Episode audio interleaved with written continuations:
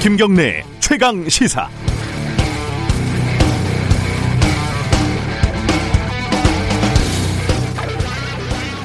후배가 뉴스 리포트를 제작을 하는데 내용보다 조명이나 효과 뭐 이런데 지나치게 신경을 쓰면 제가 그런 말을 자주 합니다.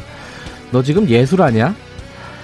어, 그렇게 얘기해도 예술단체 총연합회 이런 데서 항의하지 않습니다. 제가 말한 예술이 어떤 뜻인지 다 아니까요.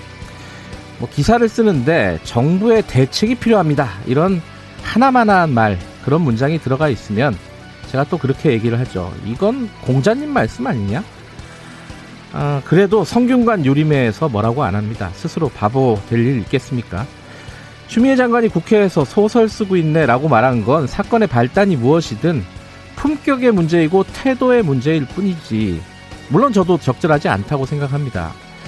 그런데 여기에 대놓고 소설가 협회에서 공식적으로 사과를 요구했고 그게 무슨 의미가 있다고 대부분 언론에서 큰 뉴스로 다루고 정말 코미디 같은 일이 아닐 수 없습니다. 코미디언 협회에서 또 성명을 쓰려나요? 다시 말하면 정말 부조리극의 한 장면이 아닐 수 없습니다. 아 이러면 공연예술노조 이런 데서 항의를 하려나요?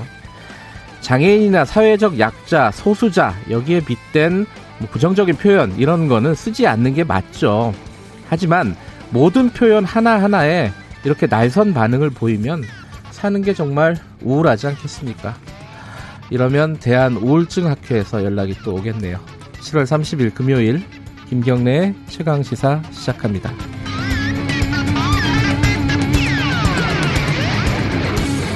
김경래 최강 시사는 유튜브 라이브 열려 있습니다. 실시간 방송 보실 수 있고요. 샵 9730으로 문자 보내주시기 바라겠습니다. 짧은 문자는 50원, 긴 문자는 100원입니다. 스마트폰 콩 이용하셔도 좋습니다. 오늘 1부에서는 어제 더불어민주당 어, 임대차 3법 통과시켰고 권력기관 개혁 방안 발표했는데 백혜련 의원과 관련된 얘기 좀 나눠보고요. 2부에서는 어, counter partner네요. 그 미래통합당 주호영 원내대표 최근 야당이 좀 너무 무기력한 거 아니냐 고민이 많을 것 같습니다. 얘기 좀 들어보겠습니다.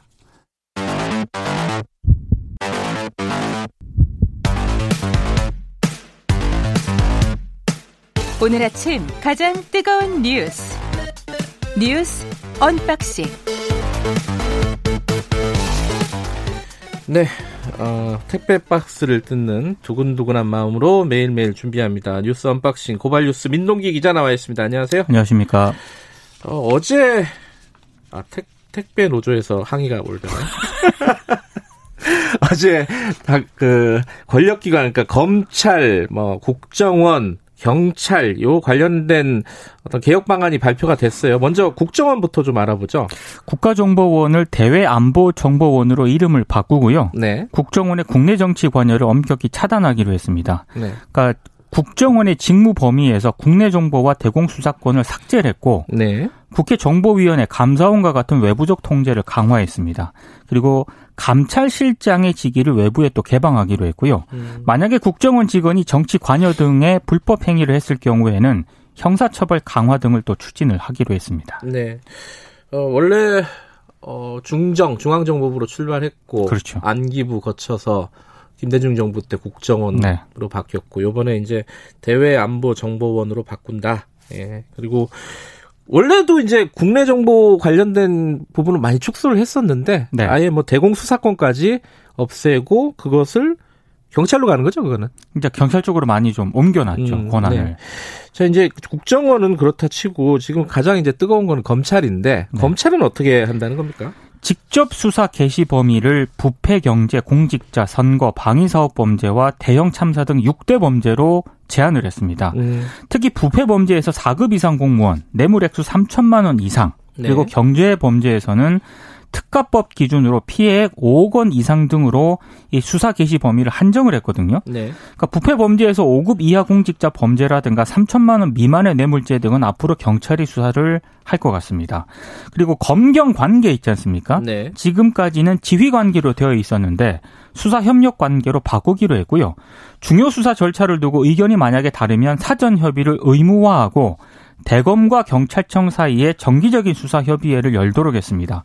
경찰의 위상은 상당히 격상이 됐습니다. 네, 그 검찰은 어쨌든 수사 개시를 할 수 있는 범위를 확 줄여놨다. 그렇습니다. 아마 이렇게 보면 되고 경찰은 어, 상대적으로 권한이 많이 늘어났는데 어, 이게 애초에 20대 국회 때는 뭐 자치경찰 얘기도 나오고 뭐 이랬는데 이런 부분들에 대한 얘기는 조금 달라진 것 같아요. 이 경찰 얘기 좀 해보죠. 그러니까 경찰 개혁안은 상대적으로 미흡하다는 그런 비판이 예. 나오고 있습니다. 일단 국정원 대공수사권이 경찰로 넘어가게 됐고요. 네. 경찰이 1차 수사 종결권까지 사실상 가지게 됐는데도 불구하고 경찰을 견제할 수단은 좀 없는 것 아니냐라는 그런 지적이 나오고 있습니다. 네. 특히 그 정치 개입이라든가 민간인 사찰 논란을 빚었던 정보 경찰 있지 않습니까?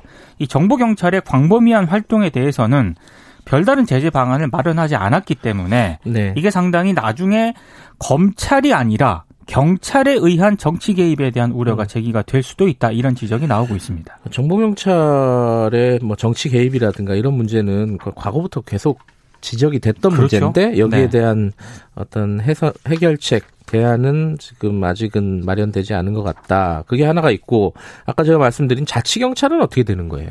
그러니까 원래는 자치 경찰 조직을 신설하기로 했거든요. 근데 신설하는 게 아니라 기존 경찰 관서에서 국가 경찰과 자치 경찰이 함께 수사하는 쪽으로 방향을 좀 틀었습니다. 음, 이게 왜냐하면 새롭게 경찰 조직을 신설을 하게 되면 비용이 너무 많이 들고 국가경찰과 자치경찰 이원화에 따른 업무 혼선이 좀 우려가 된다. 저잘 모르겠어요. 이거 어떻게 하겠다는 건지 이게. 그래서 이제 이렇게 설명을 하긴 했는데 예. 당장 제가 상식적으로 생각을 해보더라도 예. 국가 경찰하고 자치 경찰의 사무가 지금 명확하지가 않거든요. 네. 상당히 모호합니다. 네. 이런 데다가 이렇게 되면 향후 혼란이 생길 수도 있고요. 그리고 지금 수사권 조정을 통해 더 커진 경찰 권력을 분산하기에는 이 정도 조직 개선만으로는 상당히 부족하다라는 그런 음. 평가도 나오고 있는데요. 참여연대가 어제 성명을 냈거든요. 네. 그러니까 국가경찰이 담당하던 행정경찰의 기능을 자치경찰로 당장 이관을 해야 한다라고 지적을 했고 정보경찰 폐지라든가 수사 전담 기관의 독립성과 같은 것에 대해서도 입장을 밝혀야 한다. 음. 이런 논평을 내놨습니다. 그뭐 많이들 한지붕 세 가족이라고 얘기하는데 그렇죠. 그죠? 예. 어, 국가 경찰이 있고 또 수사 본부가 또 있고 자치 경찰이 있고 그 한 지붕 안에 가족들이 여러 개가 있는데 다 지휘권이 또 달라요. 이래가지고 실제로 운영을 어떻게 하겠다는 건지 이 말만 들어서는 모르겠더라고요. 저는 그러니까 어제 발표한 내용만으로 보면 음. 상당한 혼선이 좀 우려가 되고 있습니다. 이 부분은 뭐 지금 진행이 되고 있으니까 백혜련 의원에게도 한번 좀 여쭤보도록 하겠습니다. 자 임대차 보호법 어제 다 통과가 된 거죠. 다 통과가 됐고요. 예. 어, 미래통합당 의원들은 표결이 시작되기 전에 본회의장을 떠났습니다. 음, 근데 개정안이 오늘 예정된 임시 국무회의에서 의결 공포가 되면 바로 효력을 지니게 됩니다. 이게 뭐 며칠 만에 그죠? 속전속결입니다. 예. 예. 일단은 뭐 그 정치적인 논란을 떠나서 이 개정안 자체가 우리의 어떤 생활에 굉장히 큰 영향을 주는 법이기 때문에 어떤 법인지 간단하게나마 정리를 해보죠. 주택 임대 기본 계약을 현행과 같은 2년으로 하되요. 네. 한 번에 한해서 임차인이 계약 연장을 요구를 하게 되면 2 플러스 2. 그렇습니다. 임대인이 특정한 사유 없이 이걸 거부할 수 없도록 규정을 하고 있습니다. 근데 임대인이 계약 연장을 거부하는 것도 가능한데요. 임대인이나 그 직계 존 비속이 해당 주택에 실거주해야 할 경우에는 어 이제 거부를 할 수가 있습니다. 그리고 임차인이 주택을 훼손하는 경우 있지 않습니까? 네. 그런 경우라거나 두 번 이상 임차료를 연체할 경우 등에 해당이 되고요. 임대인이 실거주 사유로 계약 연장을 거부해 놓고 만약에 제3자에게 임대를 했다면 원세입자에게 손해를 또 배상을 해야 됩니다. 음, 지금 이제 2 플러스 2니까 그 2년 살고 임차인이 아, 원하면은 2년을 추가로 계약을 할 수 있다. 근데 거기는 5%, 5% 이내로 올려야 된다는 그렇습니다. 거잖아요. 그러면은 이제 걱정들이 그럼 4년 뒤에 확 올릴 거 아니냐. 뭐 이거잖아요. 그죠? 이제 그 문제가 제기가 되고 있습니다. 네. 이게 왜냐하면 이제 임대인이 새 임차인과 새롭게 계약을 할 때요. 네. 그때는 상한 규제와 관계없이 임대료를 인상할 수가 있거든요. 네. 그러니까 이렇게 되면은 4년 단위로 임대료가 폭증할 것이다라는 우려가 나오고 있는데 이걸 더불어민주당에서도 방지하기 위해서 표준 임대료 제도 도입 등을 포함해서 원래는 임대차 5법을 추진을 하려고 했었는데 네. 이번에는 빠졌거든요. 그래서 상당히 좀 이 부분에 대해서는 나중에 좀 논란이 좀 제기가 될 수도 있습니다. 예전에 이제 1년에서 2년으로 늘어날 때요. 네. 그때도 아마 혼란이 이렇게 컸을 있었죠. 거예요. 컸는데 그게 이제 그 일시적인 혼란인 것이냐 네. 아니면 계속 장기적으로 4년마다 이렇게 올라가는 어, 크게 올라가는 거를 이- 어, 세입자들이 좀 불안해 계속 해야 되는 것이냐 네. 요거에 대한 어떤 뭐랄까 한 좀 봐야 되는데 시뮬레이션을 돌려보겠죠 지금 그렇습니다. 그죠? 예. 예. 어, 일단 내용은 그렇고 정치적으로는 일- 일단 이게 야당이 속수무책 이죠. 이게 뭐 뭐라 할 수가 있는 게 없는데 장외 투쟁이라도 해야 되느냐 이게 뭐 이번 주에 계속 나왔던 말 아닙니까? 이게 어제 약간 정리는 됐어요. 접기로 했습니다. 예. 어제 미래통합당의 의원총회를 열었는데요. 아, 김종인 그 비대위원장이 이런 얘기를 했습니다. 네. 국민이 옛날하고는 완전히 달라졌기 때문에 무조건 의원들이 밖으로 뛰어나가서 장외 투쟁을 한다는 것 자체가 네. 능사가 아니다. 아직 그럴 단계는 아니라고 본다 이런 얘기를 했는데요. 네. 어, 근데 지금 주호영 원내대표가 우리는 장외 투쟁을 좋아하지는 않지만 가능성을 닫지도 않을 것이다. 음흠. 이런 얘기를 했습니다. 그러니까 상황에 따라서 언제든지 장외 투쟁 카드를 내밀 수 있다. 이렇게 여지를 남긴 것으로 보입니다. 뭐 2부에서 조영 원내대표 만나니까 그때 자세히 좀 물어보도록 하겠습니다. 네. 어제 통계 결과가 하나 나온 게 통계청에서 나온 게 있는데 한국인들이 가장 행복할 때 어, 이게 언제라고 나온 거죠? 언제가 제일 행복한 겁니까? 그러니까 통계청이 2019년 생활시간 조사 결과를 네. 발표를 했는데요. 어, 뭐 잠을 얼마나 많이 자느냐. 음. 뭐 이런 토- 통계에 관한 겁니다. 예. 근데 재미있는 건 가장 기분이 좋은 행위를 묻는 그 문항이 있었거든요. 네. 식사하기, 대면 교제, 실시간 방송 시청 이런 순으로 나타났다고 합니다. 어, 밥 먹는 게 제일 즐겁군요, 역시. 굉장히 소박한 것에 대해서 한국인들이 너무 기분을 좋아한다고 하니까요. 어찌 보면 좀 씁쓸하기도 하더라고요. 아, 근데 먹는 게 제일 즐거워요. 이만한 게 없죠. 네, 여기까지 듣겠습니다.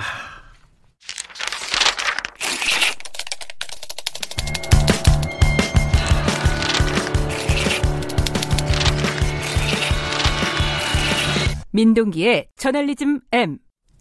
네, 저널리즘 M. 오늘은 어떤 기사를 가지고 좀 얘기를 나눠볼까요?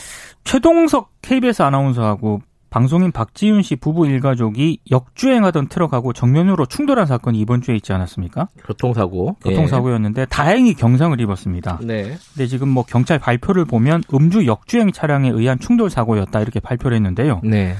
엄청나게 기사가 쏟아졌거든요.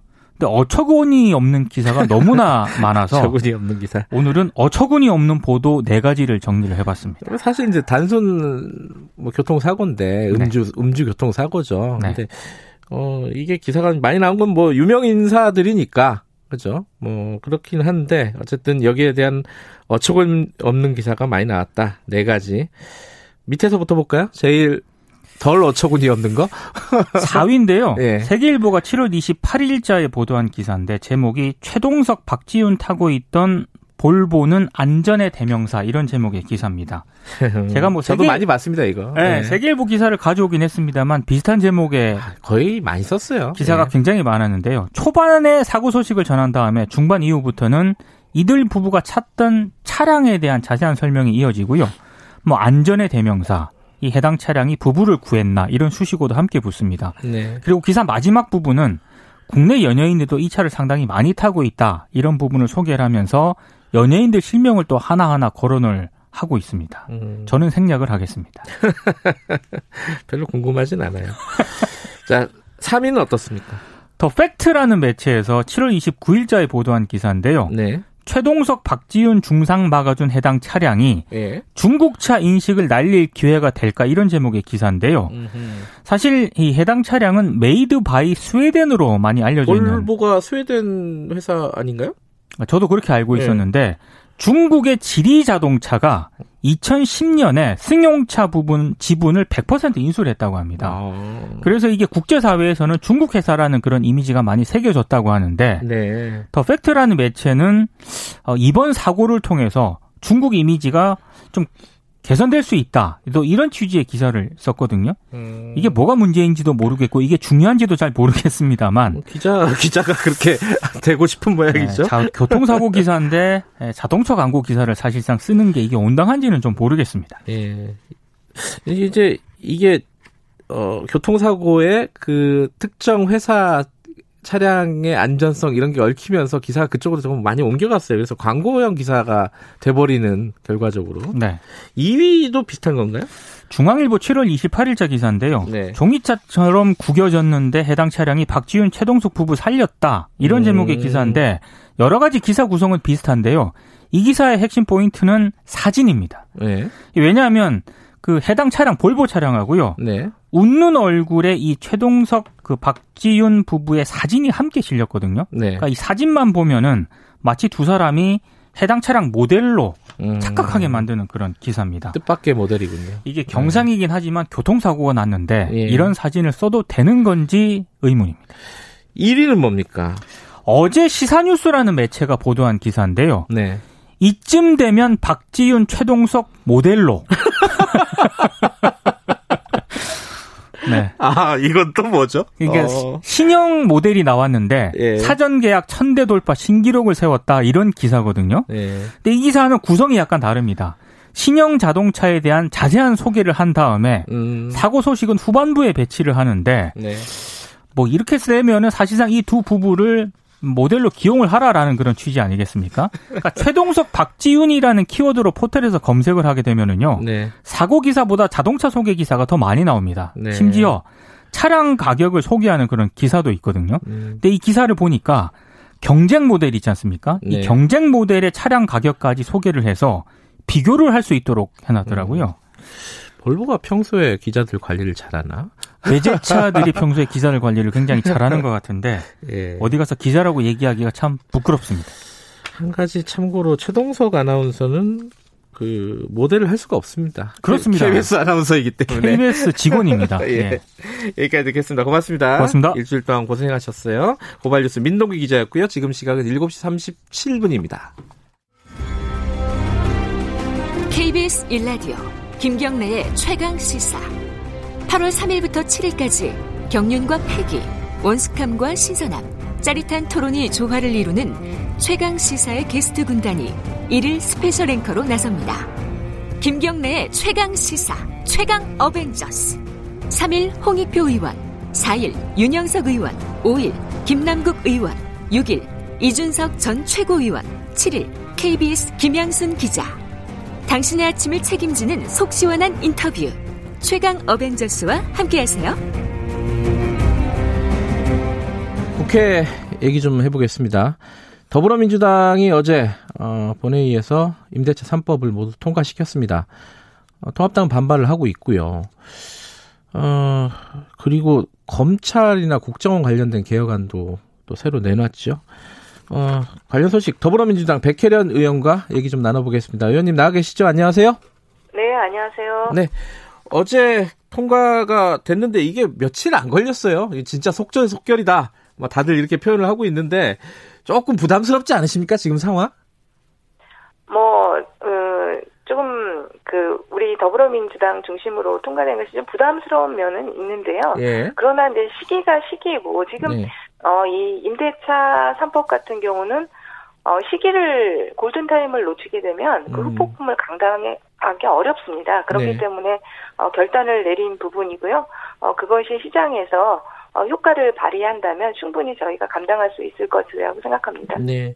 이제 이제 임대차 3법이라고 불리는 게 그냥 뭐 쉽게 말하면은 2년 계약하던 걸 4년까지 살 수 있는 거고 세입자 같은 경우에 올리는 것도 5% 이내로 올리겠다 뭐 이런 건데 이것 때문에 지금 전세 값이 많이 오르고 있다 이런 게 있어요. 여기에 대한 대책이 좀 있습니까? 어, 근데요, 네. 그, 지금 이게, 어, 저, 존속 중인, 그, 존속 중인, 지금 현재 계약이 예. 있는, 어, 전월세에도 바로 즉, 즉각 적용되기 때문에요. 네. 그 후폭풍이 그렇게 크지는 않을 것이라고 생각합니다. 그리고 음, 예전에도 보면요. 네. 89년에, 어, 전세 의무 기간을 1년에서 2년으로 그랬죠. 올리는, 예. 어, 주택 임대차 보호법 개정이 있었거든요. 네. 어, 그때도 어, 일시적으로 4개월간의 임대료가 19% 올랐었습니다. 어허. 아, 예. 네. 그런데 어, 바로 그 이후에 어, 시장이 안정적으로 어, 진행이 됐었거든요. 음, 그런데 그때는 그 어, 존속 중인 계약에도 적용되지 않았어요. 어. 그래서 더그 어, 후폭풍이 컸던 반에서 네. 이번에는 존속 중인 계약에도 바로 적용되고 또 국무회에서 바로 의결을 해서 네. 오늘부터 바로 시행되는 거 아닙니까? 네. 아, 그렇기 때문에 어, 일시적인 출렁그램이 있었을지 모르겠지만 네. 어, 바로 안정될 수 있는 상황이 아닌가 그렇게 음. 봅니다. 그 일부에서는 그런 우려를 해요. 그 2년 플러스 2년, 4년 동안 보장해 주는 건 좋은데 그 4년마다 한 번씩 크게 올릴 거 아니냐. 요거에 요 우려에 대해서는 뭐 좀 대안이 있습니까? 그건 시장 상황을 좀 봐야겠지만요. 이게 네. 결국 부동산 어, 시세와 관련된 문제거든요. 네. 그러니까 부동산 가격이 4년 후에도 어, 급등한다고 한다면 그런 어, 현상이 나타날 수 있다고 생각합니다. 그러나 네. 부동산 시장이 안정이 된다면 네. 어, 무작정 뭐 어, 집주인이 예, 전월세 값을 올릴 수는 없는 거 아니겠습니까? 음. 근데 이것이 임대차 아, 3법만 어, 지금 법이 통과되는 것이 아니고요. 네. 곧 이제 4일날 또 본회의가 있지만 어, 여러 가지 어, 부동산 세제와 네. 아, 관련 법들이 함께 에, 이제 진행이 되게 됩니다. 그렇게 네. 되면 어, 결국 부동산 시장 전체가 안정이 된다고 한다면 네. 어, 4년 후에 어, 무작정 그 어, 집주인들이 음. 예, 전월세를 올리기는 어려운 상황이 있는 거 아닌가 그렇게 예. 봅니다. 그 요번에 원래 이제 추진하던 게 표준 임대료 같은 것도 추진을 하고 있었잖아요. 그게 네. 빠진 이유는 뭐 특별히 있나요?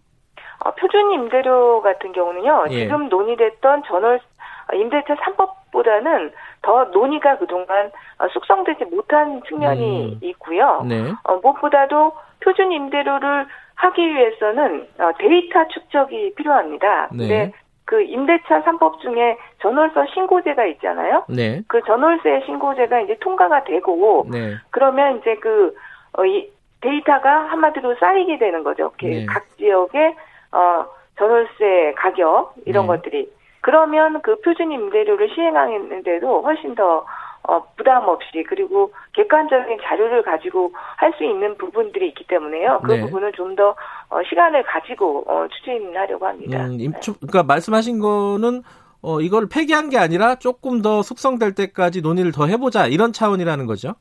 네, 그렇습니다. 이미 법안들이 나와 있기 때문에요. 네, 네. 어, 그 추가적으로 더 논의가 되지 않을까 이렇게 생각합니다. 음, 네, 당장 뭐 이렇게 어떤 시기나 이런 것들을 정해놓은 건 없는 거고요.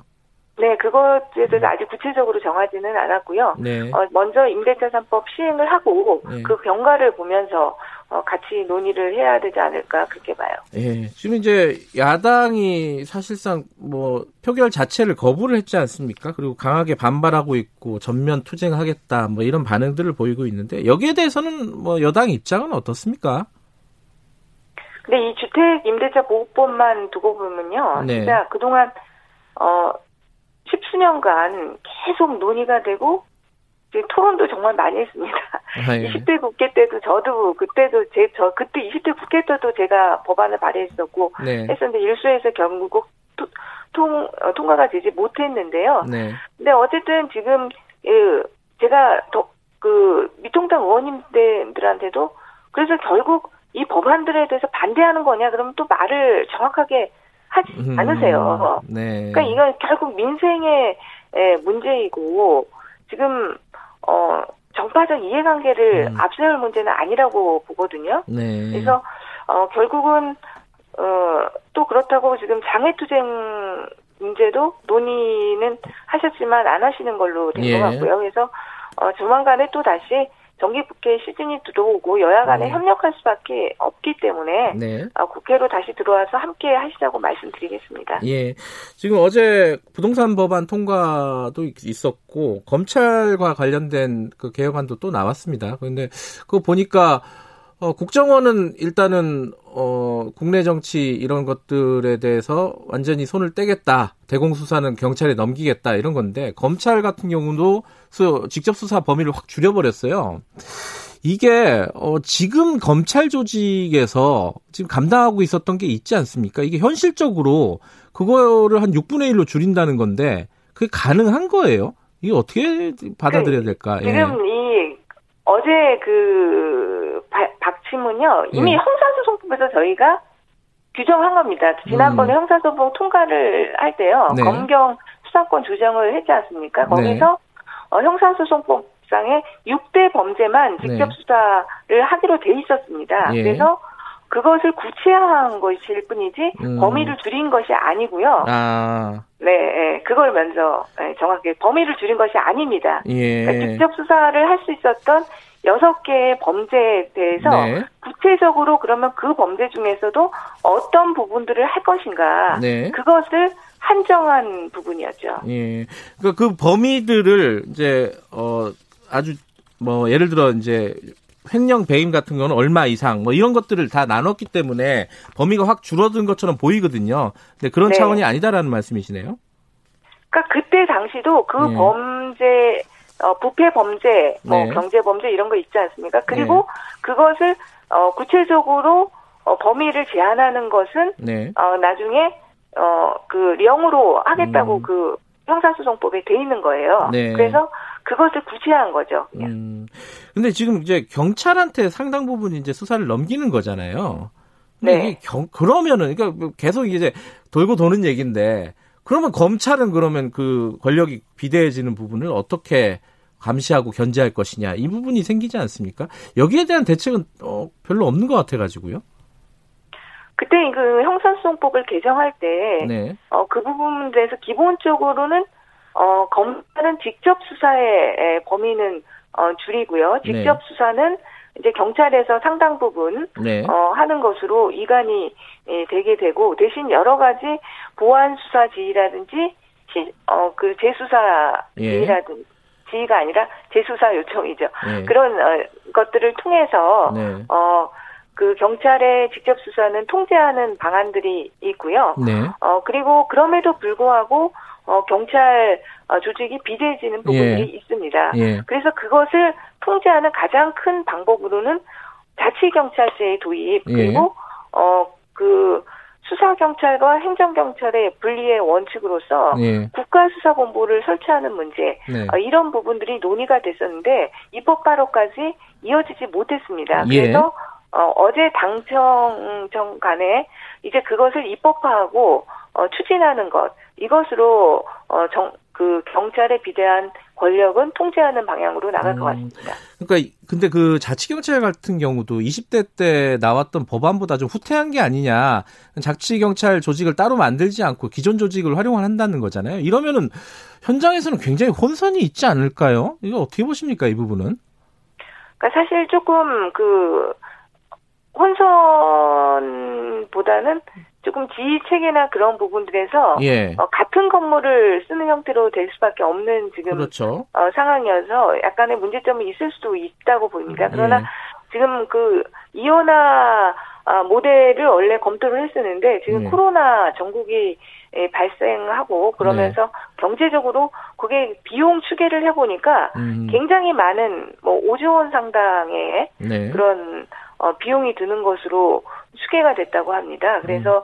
현실적으로 그것을 그런 방식으로 하기는 좀 어, 어렵다고 보여서 음, 지금 네. 그 강력단위와 경찰서 중심의 기초단위 조직을 일어나기로 했는데요. 예. 명확하게 법적으로 어, 그 수사 아, 지휘 체계, 예, 지휘 감독 체계를 하는 것으로 그것을 조금 어, 커버를 해야 되지 않나 그렇게 음. 생각합니다. 근데 이제 20대 국회 때도 계속 지적이 나왔던 것 같은 건데 경찰 개혁과 관련해 가지고 예컨대 정보 경찰 같은 경우는 좀 개혁을 해야 되는 거 아니냐.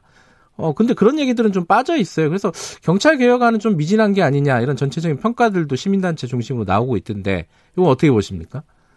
어, 정보경찰의 네. 어제 그 안에서 논의는 되지만 않았지만은요. 그 네. 정보경찰의 에, 범위를 축소하고 그 업무를 명확하게 하는 것 그런 부분들에 대해서는 계속적으로 논의가 되, 되었고요. 네. 추가적으로 제가 볼 때는 입법 발의가 있을 것이라고 생각합니다. 그리고 음, 시민단체와도 계속 연계해서 네. 어, 지금 시행되는 어, 경찰, 검찰 네. 이런 개혁 방안들 중에서 빠지는 부분들이 있다면 네. 계속적으로 또 추가적으로 논의하고 입법화하는 네. 어, 그런 단계들을 밟아 나가도록 하겠습니다. 네, 지금 어 공수처 얘기도 잠깐 여쭤봐야 되는데 공수처 후속 3법이 처리가 됐잖아요. 운영위원회에서. 그런데 지금 추천위원회 관련해서는 그거 빠져 있어요. 규정 바꾼다고 했는데 그죠? 그럼 여당 야당한테 계속 추천위원 후보 지금이라도 달라 이런 신호로 읽으면 됩니까? 그렇습니다. 이거 어차피 그 공수처법 5법이 네. 야당의 비토권을 인정하고 있기 때문에 네. 뭐 규칙에서 그 추천과 관련해서 어, 강제한다더라도 예. 어, 결국 어, 야당이 음. 응하지 않으면 좀 네. 어려운 부분이 있습니다. 그래서 어, 계속해서 추천을 요청드리고요. 그리고 네. 어, 제가 듣기로는 지금 미래통합당에서도 그래도 네. 법조인 출신 어, 의원들끼리 모여서 논의도 하시고 그러셨다고 하, 예. 거든요 그러니까 어, 일, 어느 정도 이제 지전이 있지 않을까. 공수처가 출범할 수밖에 없다는 것에 대해서는 네. 어, 미래통합당 측에서도 어, 스스로는 인정할 수밖에 없을 것 같습니다. 그래서 어, 협조를 계속 요청드리고요. 어쨌든 뭐 정말 협조가 안 된다면 결국 또 법 개정의 문제로 갈 수밖에 없거든요. 네. 그 상황까지는 가지 않을 것이라고 생각합니다. 근데 지금 여야 분위기로 봐서는 협조를 할 것 같지는 않은데 제, 제, 제 3자 입장에서 이렇게 보면요. 근데 그렇게 되면 어떤 시한 같은 게 좀 있습니까? 언제까지는 좀 해달라. 어, 이런 대략적인 어떤 마지노선 이런 게 있습니까? 그 법- 법률상으로는 없는 것이고요. 예, 아니 저희- 정치적으로요. 네네. 예. 네, 정치적으로 어 그거는 이제 일단은 미래통합당에서 지금 헌법 소원을 낸 것을 가지고 네. 그 이연성 여부를 가지고 그게 이제 판단을 기다리겠다 이 예. 입장이거든요. 예. 네, 근데 헌법재판소에도 이 사정을 알고 있고 그렇게 많은 시간이 음. 예, 걸리지는 않을 것이라고 생각합니다. 음. 그래서 헌법재판소의 판단이 나왔음에도 불구하고 정말 미래통합당에서 협조하지 않는다면 그거는 정말 입법을 입법 기관이 이행하지 음. 않겠다는 의사 표시거든요. 네. 그렇다면 정말 그거는 이제 법 개정에 저희가 나서는 음, 것을 고려할 수밖에 없는 상황이고요. 네. 어, 빨리 예, 그 전까지 좀 나서 주시기를 바랍니다. 알겠습니다. 여기까지 드릴게요. 고맙습니다. 네, 감사합니다. 더불어민주당 백혜령 의원이었습니다. 2부에서는 주호영 원내대표 만납니다. 자, 1부 여기까지고요. 8시에 돌아옵니다.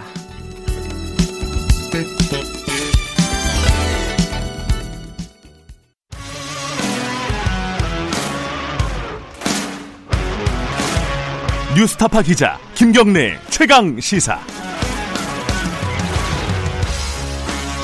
김경래 최강 시사 2부 시작하겠습니다. 어, 지금 최근 국회 상황을 보면요. 부동산 관련된 법들, 뭐 임대차 3법 이런 것들이 어, 속속 통과가 되고 있습니다. 아, 사실상 속도전을 벌이고 있는 거고, 그리고 뭐 검찰 개혁 법안도 마찬가지로 어, 속도전을 벌이고 있습니다. 공수처법도 마찬가지고요. 어, 지금 가장 고민이 아마 미래통합당의 어, 주호영 원내대표가 아닐까. 원내의 사령탑이기 때문에요. 대한민국에서 자- 가장 고민이 많은 분이실 것 같습니다. 어, 다수결이라는 그 힘을 어떻게 돌파해낼 수 있는 것인지. 자, 지금 고민 많은 조호영 미래통합당 원내대표 바로 연결하겠습니다. 대표님 안녕하세요. 예, 안녕하십니까. 주호영입니다. 고민이 많으시죠, 진짜로? 고민도 많고 힘도 들고 그렇습니다. 자, 일단은, 어, 이 국회가 지금 뭐, 뭐, 미래통합당 입장에서 보면은 민주당이 이제 강행 처리, 어, 이게 단독 처리 뭐 이렇게 볼 수 있을 것 같은데, 어떻게 지금 이 상황을 바라보고 계신지 그 입장부터 듣고 시작을 해보죠. 이게 지금 뭐 방금 어, 강행 처리, 단독 처리 이렇게 말씀하셨는데요. 네. 그것만으로는 표현이 부족해요. 어, 이건 예. 뭐 그냥 저도 그 적당한 말을 찾기 어려울 정도로 네네. 이게 지금 아주 폭거인데요. 네. 한마디로 민주주의와 법치주의의 완전한 파괴지요. 네. 어, 이게 이제 과정을 요약하면 어, 회의 날짜도 일방적으로 잡았고 네. 그 다음에 소위 해부도 전혀 하지 않았고 네. 그다음에 수정안을 냈는데 수정안 배부도 어, 직전해야 했고 그 무슨 수정안이 나온지도 모르는 채지요. 네. 그다음에 토론도 제대로 하지 않았고 또 그 내용이 수정안이 소급입법입니다. 헌법이 금지하는 네. 이런 걸 이제 그냥 방맹이 두들기고 갔는데요. 네. 어, 하도 아마 다급하니까 뭐라도 어, 이 부동산 폭등에 대해서 허둥지둥되면서 뭐라도 한 흔적을 남기기 위해서 이런 것 같은데요. 네. 이 부동산 폭등에 대한 실패를 자인하고 전문가들 협조를 받아서 제대로 된 법을 만들어야 혼란이 생기지 않는데 네. 지금까지 22번 했던 이 정책들이 전부 실패한 거를 아직도 모르고 있는가 봐요. 음, 그래서 어, 국민들께 화풀이 하고 있고 네. 이 이후에 저희들은 어제 윤지숙 의원이 이 5분 반에서도 이야기했지만은 약간의 시간만 흐르면 어, 우리나라 부동산 시장에 어제 통과시킨 법들이 더 큰 혼란을 일으킬 텐데 그것은 뭐 한 2년 지나서 일이고 어, 지금 우리는 당장 뭐 뭐라도 우리 때만 넘기자 이런 어떤 네. 아주 무책임한 어, 의회주의의 파괴이고 어, 국정에 대해서 이거 완전히 거의 저는 이게 난동 수준의 입법이라고 보고 있습니다. 네, 폭거, 뭐 파괴, 난동, 어, 이 굉장히 좀 뭐랄까요, 어, 수위가 높은 단어들을 쓰시는데, 그런 표현을 쓸 수밖에 없는 네. 사정입니다. 근데 이제 민주당 쪽 얘기를 들어보면은 이렇습니다. 이 아, 예컨대 이제 민- 임대차법 같은 경우에는 그동안 논의를 몇 년 동안 한 거다 이거는. 20대 국회 때도 여러 번 논의했었고 또 하나가 어 지금 상황을 보면은 골든 타임을 놓친다. 지금 이렇게 이- 입법을 계속 끌어 끌면은요. 요 두 가지 얘기가 주로 나오고 있어요. 이거 어떻게 보십니까 이 부분은 우선 어, 시기적으로 보면 어, 네. 내년 6월에 시행해야 할 것도 지금 준비가 안 된 것도 밀어붙이고 있고요. 음, 8월 17일부터 결산국회가 열리게 돼 있습니다. 네 어, 그때 논의해도 늦지 않고요. 음. 이게 또 정급하다면 8월 4일 이후에 임시국회를 더 열어서 논의해도 되는 것인데 음, 음. 이런 중요한 국정을 애들 마치 장난하듯이 음. 장난감 놀이하듯이 이렇게 한 것이 문제고요. 네 내용에 들어가서 보면요. 네. 어, 2년에서 2년을 더 늘리고 어, 5% 이상 못 올리도록 하는 이 내용이 주를 이루고 있는데요. 네. 어, 시간은 한 30년 가까이 전입니다만은 1년에서 2년으로 늘린 법 개정이 있었습니다. 예, 89년도요. 예, 이때도 무려 20몇 퍼센트가 이, 이 늘리는 것 때문에 올라갔거든요. 네. 그 다음에 상가 임대차 보호법을 만들 때도 네. 이거 만든다는 것 때문에 이렇게 만들면 어, 2년간 못 올린다. 네. 이것 때문에 2년 뒤에 올릴 것까지 미리 올리자. 음, 이렇게 해서 다 올렸거든요. 지금 이게 2 플러스 2로 4년을 하면 네. 어, 후반기 2년도 뭐 5%밖에 못 올리니까 네. 미리 지금 올려서 받자. 이래서 이 법을 안 만들면 올라는 가겠지만은 어, 시장 원리 정도에 따라서 올라가는데 네. 이 인위적인 이 법을 만들므로써 어, 이- 자연스럽게 4년 뒤까지 올라갈 걸 땡겨서 다 올리는 걸 이미 두번 예. 경험을 했거든요. 예. 그런 점에서도 맞지 않는 거죠. 예. 그래서 이 가격 상승을 이 법으로 잡을 것이 아니라 네. 수요 공급으로 잡아야 하는데 네. 그냥 뭐 저 이 두더지 잡기 하듯이 올라오면 때리면 다시 안 올라올 줄 아는 거예요. 그렇지 음. 네. 않거든요, 이 시장이. 예. 그래서 시장 원리에 반하는 정책들을 자꾸 하기 때문에 저희들이 반대를 하는 것이지. 예. 아니 저희들이 이게 효과가 있다면 뭐 때문에 저희들이 이저 늦추고 그렇게 하겠습니까? 그리고 민주당으로서는 예. 11월 돼야 가능하다 그러는데 예. 아니, 구- 국회를 연장해서 8월 5일 이후에도 가능하고 하지 않다 음. 하더라도 8월 17일 이후에도 가능한데 이렇게 졸속 입법을 무리하게 하는 것이죠. 네. 그러니까 아까 백혜련 의원 얘기는 그런 겁니다. 이게 89년도에 1년에서 2년 올릴 때 물론 일시적으로 어, 상승이 있었지만 가격 상승이 있었지만은 곧 시장이 안정화됐다. 지금도 그걸 기대하고 있다라는 거고 그리고 지금 생각해 보면은 1년 계약을 한다는 거는 지금은 생각할 수 없잖아요. 2년이 되게 자연스럽게 받아들이잖아요.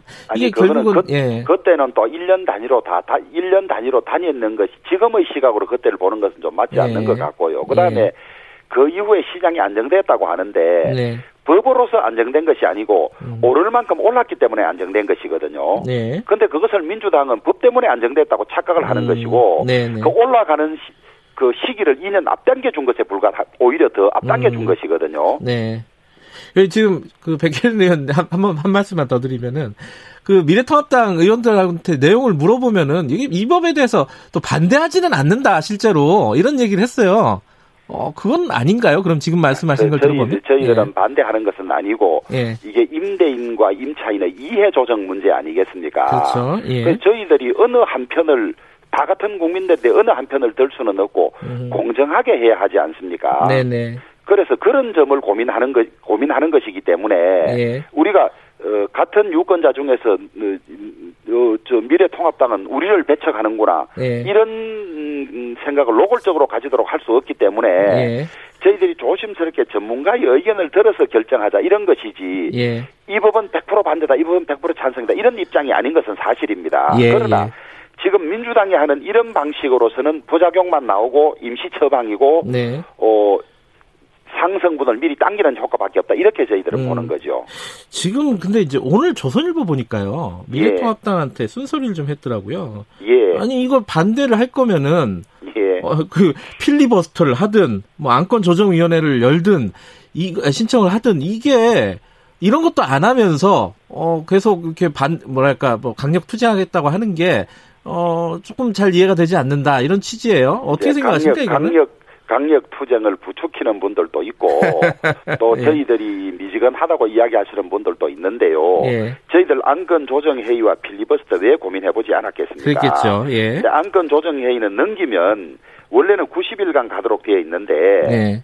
이 지금 민주당 상임위원장들이 이 안건 조정 회의에 6인 중에서 여당 3명, 야당 3명을 자기들이 임의로 골라요. 예. 그런데 야당 3명 중에 에, 자기들을 찬성할 사람을 넣으면 이게 4명이 되는 거거든요. 네네. 네. 그러면 3분의 2면 바로 안건 조정 회의가 하루 만에 결정이 나버립니다. 음.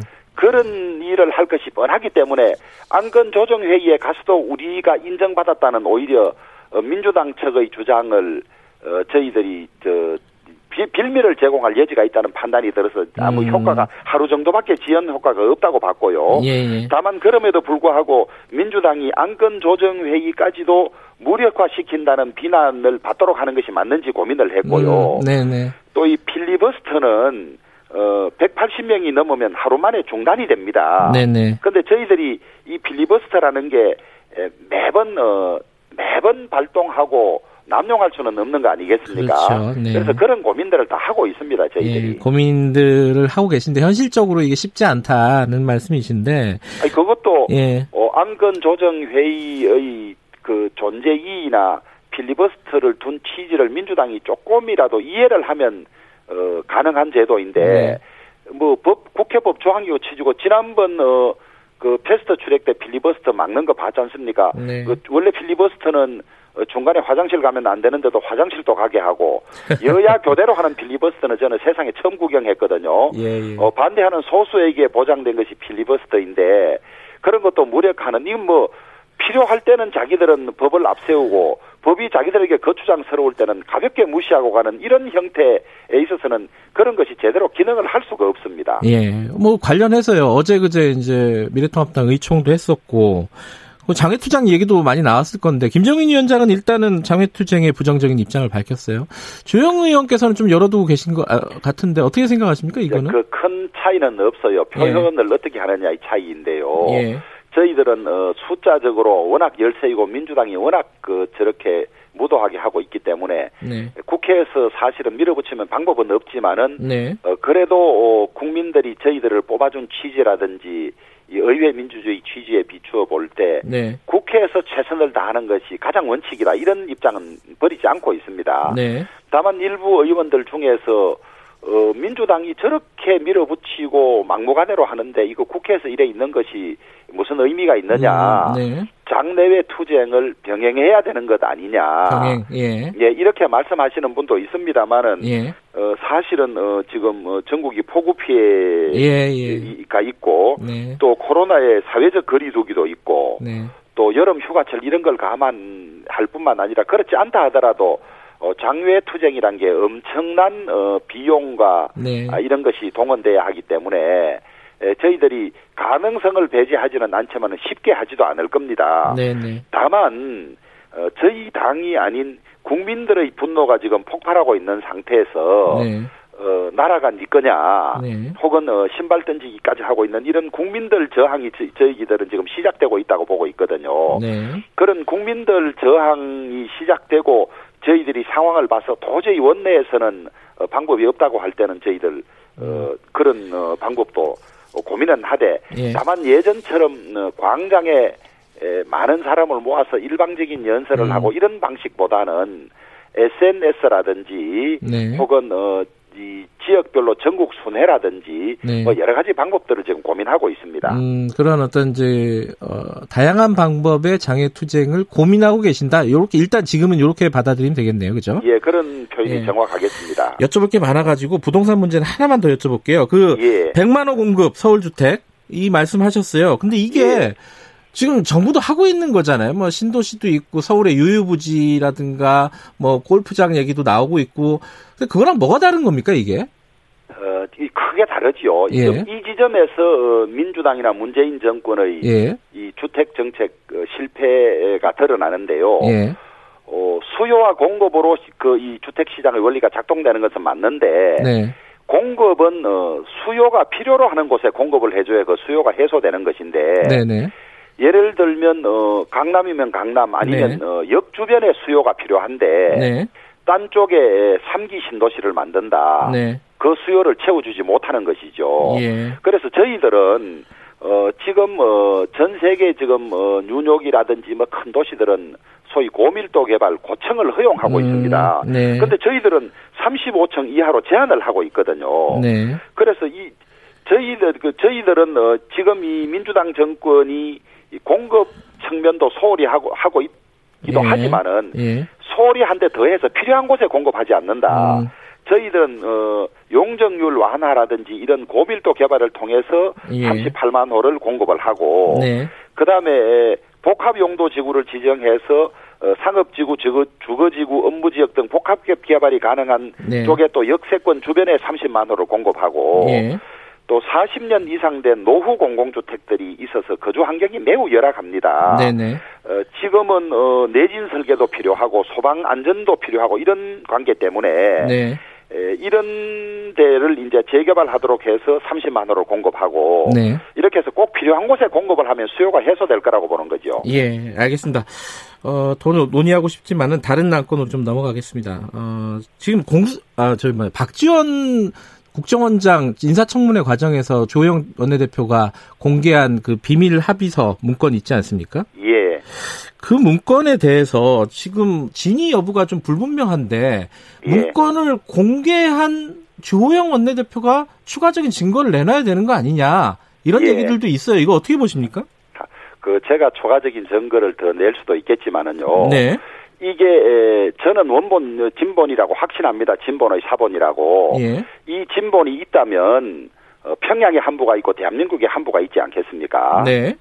그것을 어 김대중 정부가 가지고 있었을 텐데 네. 노무현 정부 들어와서 대북 송금 특검을 해서 여러 사람이 구속되고 처벌을 받았지 않았습니까? 예.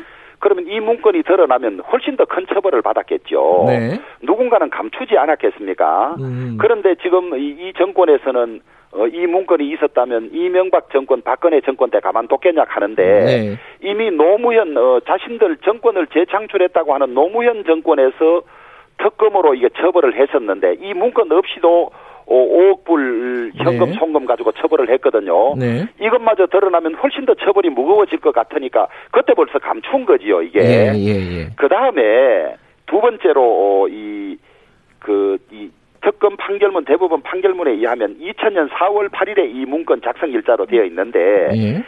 2000년 3월 11일과 3월 18일 두 차례에 걸쳐서 북경에서 이 협상 책임자들이 만났습니다. 네.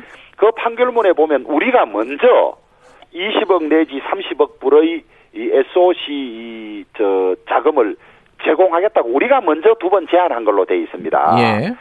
근데 우리가 먼저 제안했는데 북측이 받지 않았겠습니까? 이 30억 불을 5억 불 음. 현금으로도 받는데. 네. 그래서 저는 이건 틀림없다고 봅니다. 보는데 다만 어, 이 진본을 가지고 있는 어, 어, 진본이 어디 있는지 저희들은 짐작을 하고 있습니다만은 네. 그러면 소위 이제 언론에서 말하는 취재원에 해당되는 그런 사람들의 네. 문제가 있기 때문에 조심하는 것이고 알겠습니다. 그, 그 다음에 이 저 정상회담 그 합의문 사인이 있지 않습니까? 예. 이 사인과 이저이 비밀 경협 사인이 서로 다릅니다. 예. 같은 게 아닙니다. 네. 지금 어 청문회 과정에서는 어, 사인은 자기 사인이 맞다 그랬거든요. 예. 그런데 그럼 딴 데 사인을 오려 붙였다는 이야기밖에 되지 않지 않습니까? 조작을 했다면요. 예. 예 그렇습니다. 그런데 예, 북측의 이, 저, 이 책임자, 예. 북측의 책임자는 사인이 다릅니다. 이 두, 두, 음. 두 원서가. 그러면, 어, 이 위조했다 하더라도 이 북측의 사인을 우리가 구할 방법이 없는 겁니다. 음. 이런 점에 비추어 봐서 원본은 하나밖에 없고 원본이 어디에서 감춰져 있으니까 원본 대조가 어렵다는 그 점에 차관해서 그냥 어, 위조한 것이다 없다고 말할 뿐이지 진실은 저는 덮일 수가 없다고 보고 있습니다. 어쨌든 주 대표께서는 지금 이게 원본 진본이라고 말씀하시는 거고 아, 실제로 존재하는 문서라고 말씀하시는 거고 청와대는 다 알아봤는데 없다는 거고 그러면은 지금 상황에서 할수 있는 방법이 없는 거잖아요. 지금 주 대표께서 추가적으로 어, 증거를 안 내놓으시면 알아, 다 알아 지금 다 예. 알아봐도 예. 없을 수도 있어요. 누가 예. 꼭꼭 숨기지 않았겠습니까? 어 김대중 정 정부에서 노무현 정부로 올라왔을 때도 특검으로 예. 처벌을 받았는데 이게 나오면 어 기존 자기들이 주장했던 것이 전부 사실과 다른 것이 되는 것이죠. 그러니까요. 지, 금 예. 어, 어, 현금 송금에 관해서도 그런 일이 절대 없다고 주장하고 있는데 대부분 판결로 확인된 거 아닙니까? 그러니까 이거를 어 제가 저이저 원본을 저, 저 증명하라 이렇게 할 것이 아니라 예. 이런 정도면 원본의 존재가 거의 증명이 된 것 아닙니까? 우리가 먼저 이 30억 불 제공을 두 차례나 먼저 제안했고 그러니까 제안과 이제 문서가 존재하는 건 좀 다른 건데. 아니, 왜 달라요? 그건 그렇게 이야기하시면 안 돼요. 음. 우리가 먼저 제안했는데 그걸 북한이 안 받아들일 이유가 없지 않아요. 음. 그러면요. 어? 그이 예. 상황에서 그럼 수사나 이런 것들이 필요하다고 보십니까? 이 부분? 그래, 저는 지금 예. 보고 있는데요. 예. 어, 이게 위조니까 고발하겠다고 했으니까 음. 이제 고발하면 특검이나 국정조사가 음. 시작되겠죠. 고발하시라 이런 입장이신 거죠? 아니, 그렇습니다. 예, 그렇습니다. 음, 예, 알겠습니다. 그 또 하나 여쭤볼게요. 공수처 간단하게요. 예. 지금 어그 추천위원을 좀 어, 추천을 해달라 이러 이러고 있잖아요. 이거 예. 어떻게 어, 정리가 좀 됐습니까? 계속 안 하실 생각이신가요? 아, 아, 이게 지금 세월 예. 지나고 예. 이 공수처를 주도한 문재인 대통령이나 민주당의 공수처 이 저 앞잡이들 예. 저는 세월 지나고 정말 역사적으로 우리나라 사법사에 큰 심판을 받을 거라고 봅니다. 예. 왜냐하면 어, 패스트 트랙 과정도 불법이었고 예. 패스트 트랙에 필요한 58일 숙성 기간도 생략한 채 네.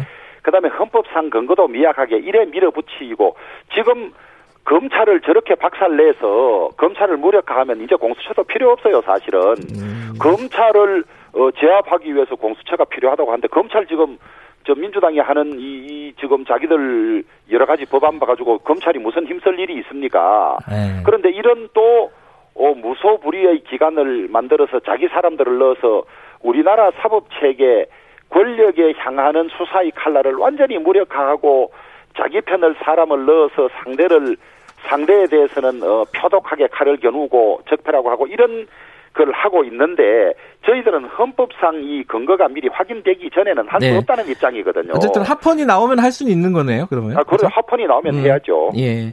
마지막으로 하나만 좀 여쭤볼게요. 최근에 그 얘기 많이 나오잖아요. 미래통합당 의원들이 부동산이 굉장히 많다. 다주택자가 예. 상대적으로 많고 예. 더군다나 주호영 원내대표는 시세 차익을 뭐 20억 넘게 누린 사람 아니냐 이런 예. 비판들 나오고 있습니다. 이거 예. 여기에 대해서는 어떻게 생각하십니까? 우선 어, 네. 어, 제 개인적인 문제를 이런 공정파를 통해서 이야기하는 게 죄송한데요. 네. 어, 그 집은 앞으로도 수년간 팔 수가 없는 집입니다. 음. 그리고 민주당 정권이 잘못해서 1, 2년 사이에 이렇게 가격이 올라갔고요. 네, 네. 어, 이 민주당에 대해서 민주당이나 문재인 정권에 대해서 제가 고맙다고 해야 될지 참 우픈 사정인데요. 네. 주진형이라는 열린민주당 최고위원이 있습니다. 있죠, 예. 경제 전문가신데요. 네. 어, 제그 저 페이스북인가 어디에 글을 올렸지 않습니까? 네.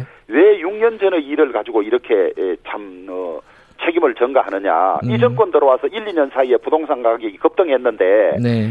심지어 어, 같은 진영 같은 지금 행 그 행보를 보유한 그 측에서도 이 책임 전가가 너무 심하다라고 주장하고 있지 음. 않습니까? 네. 이건 뭐 어, 자기들 지금 정권에서 부동산 가격이 이렇게 폭등한 책임을 찌질하게 제 이름으로 돌리고 있는데 그렇게 시세 차익이 난 것도 아니고 팔 수도 없고 예. 자기들 잘못으로 이래 올라간 거예요. 알겠습니다. 민주당 책임이다 이런 말씀이시네요, 그죠?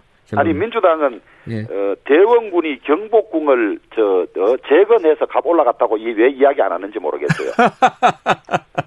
알겠습니다. 여기까지 듣겠습니다. 고맙습니다. 예. 미래통합당 주호영 원내대표였습니다. 공정하고 깊이 있게. 오늘 하루 이슈의 중심.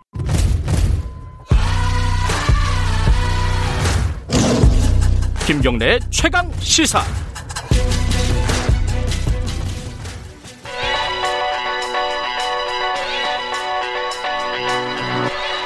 최강 시사 윤태곤의 눈 네, 윤태곤의 눈 의지와 전략그룹 더모아의 윤태곤 정치분석실장 나와 계십니다. 안녕하세요. 네, 안녕하세요. 어제 어, 대선 주자 지지율 1, 2위 네. 후보가 만났습니다. 그렇죠. 여당 당대표 후보하고 여당 소속 경기도지사 뭐 만난 게 이상한 거 아니죠. 예. 김부겸 당대표 후보하고 이재명 지사도 얼마 전에 만났는데 그러니까 근데 어제 만남이 주목받는 건 차기 지지도 1, 2위끼리 본 거니까요. 네. 네. 이게 두 사람이 원래 좀 정치적으로나 개인적으로나 뭐가 있나요? 별로 인연이 없어요. 그러니까 이낙연 후보는 기자 출신으로 정치권에 김대중 대통령한테 이렇게 발탁돼서 입문해가지고 총선 전에는 지역구가 호남이었지 않습니까? 이번에 네. 종로가 됐지만은 그리고 그 이후엔 전남 도지사 지내다가 총리가 됐고 이 지사는 음.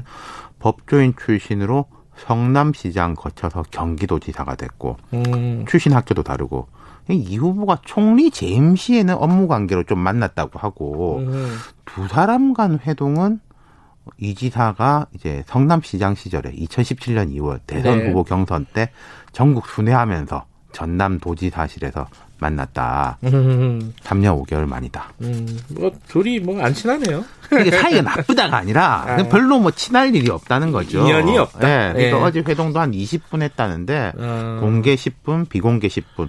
두 사람이 이제 일정이 빡빡한 사람들인데 네. 조율을 해서 만난 것 치고는 짧죠. 짧았다. 네. 짧지만 어쨌든 어떤 얘기가 뭐 나왔습니까? 덕담. 덕담들. 그렇죠. 이 지사가 먼저 총리로 재임 중이실 때 워낙 행정을 잘 해 주셨다. 경험도 많으시고 행정 능력도 뛰어나서 문 대통령님의 국정을 잘 보필해 국정을 이끌어서 국민의 한 사람을 고맙게 생각한다.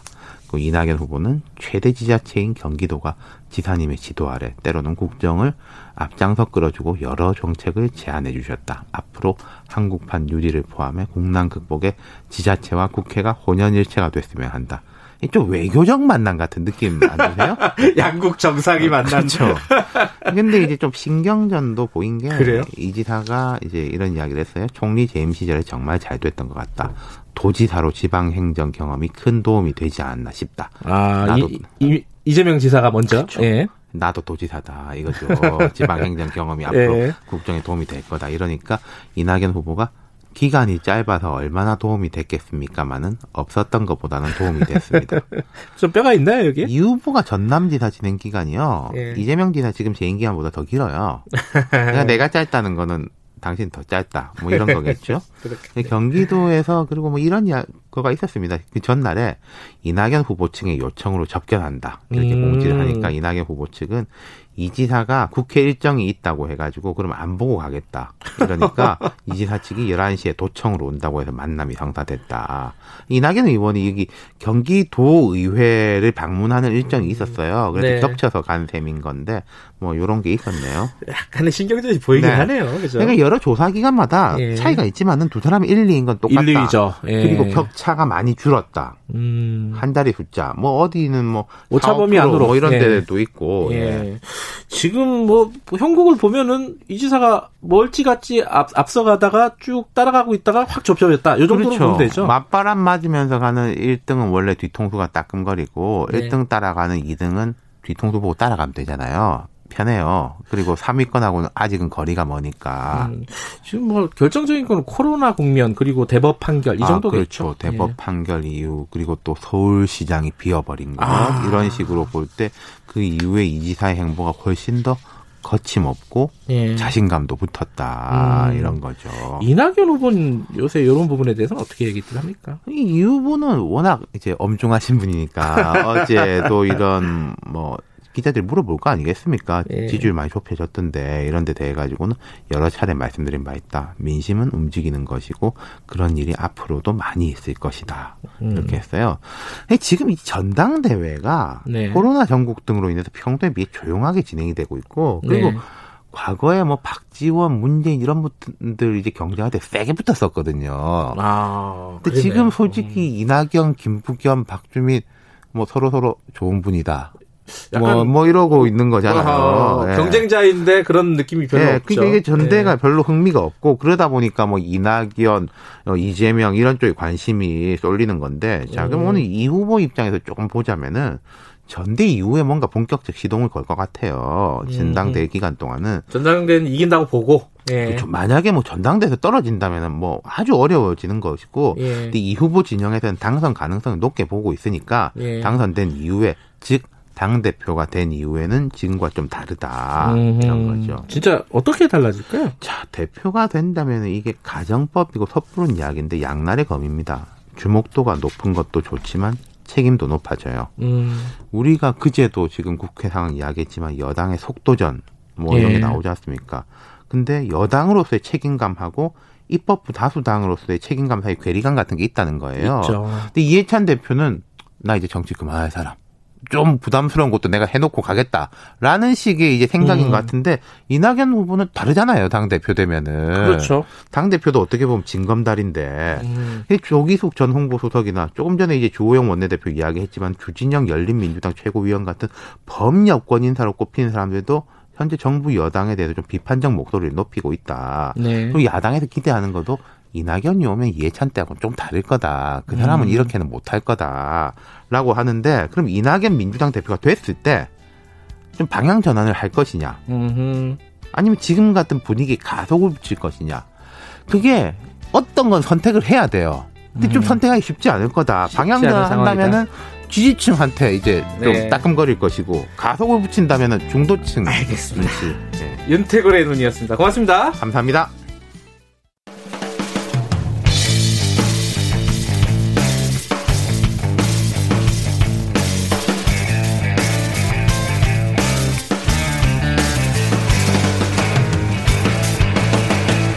김경래의 최강 시사. 오늘도 태평성대 촬영을 허여보자 허유와 방아요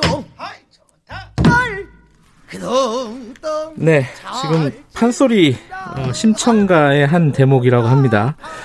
오늘도 정치 얘기 너무 오래 했습니다. 피곤합니다.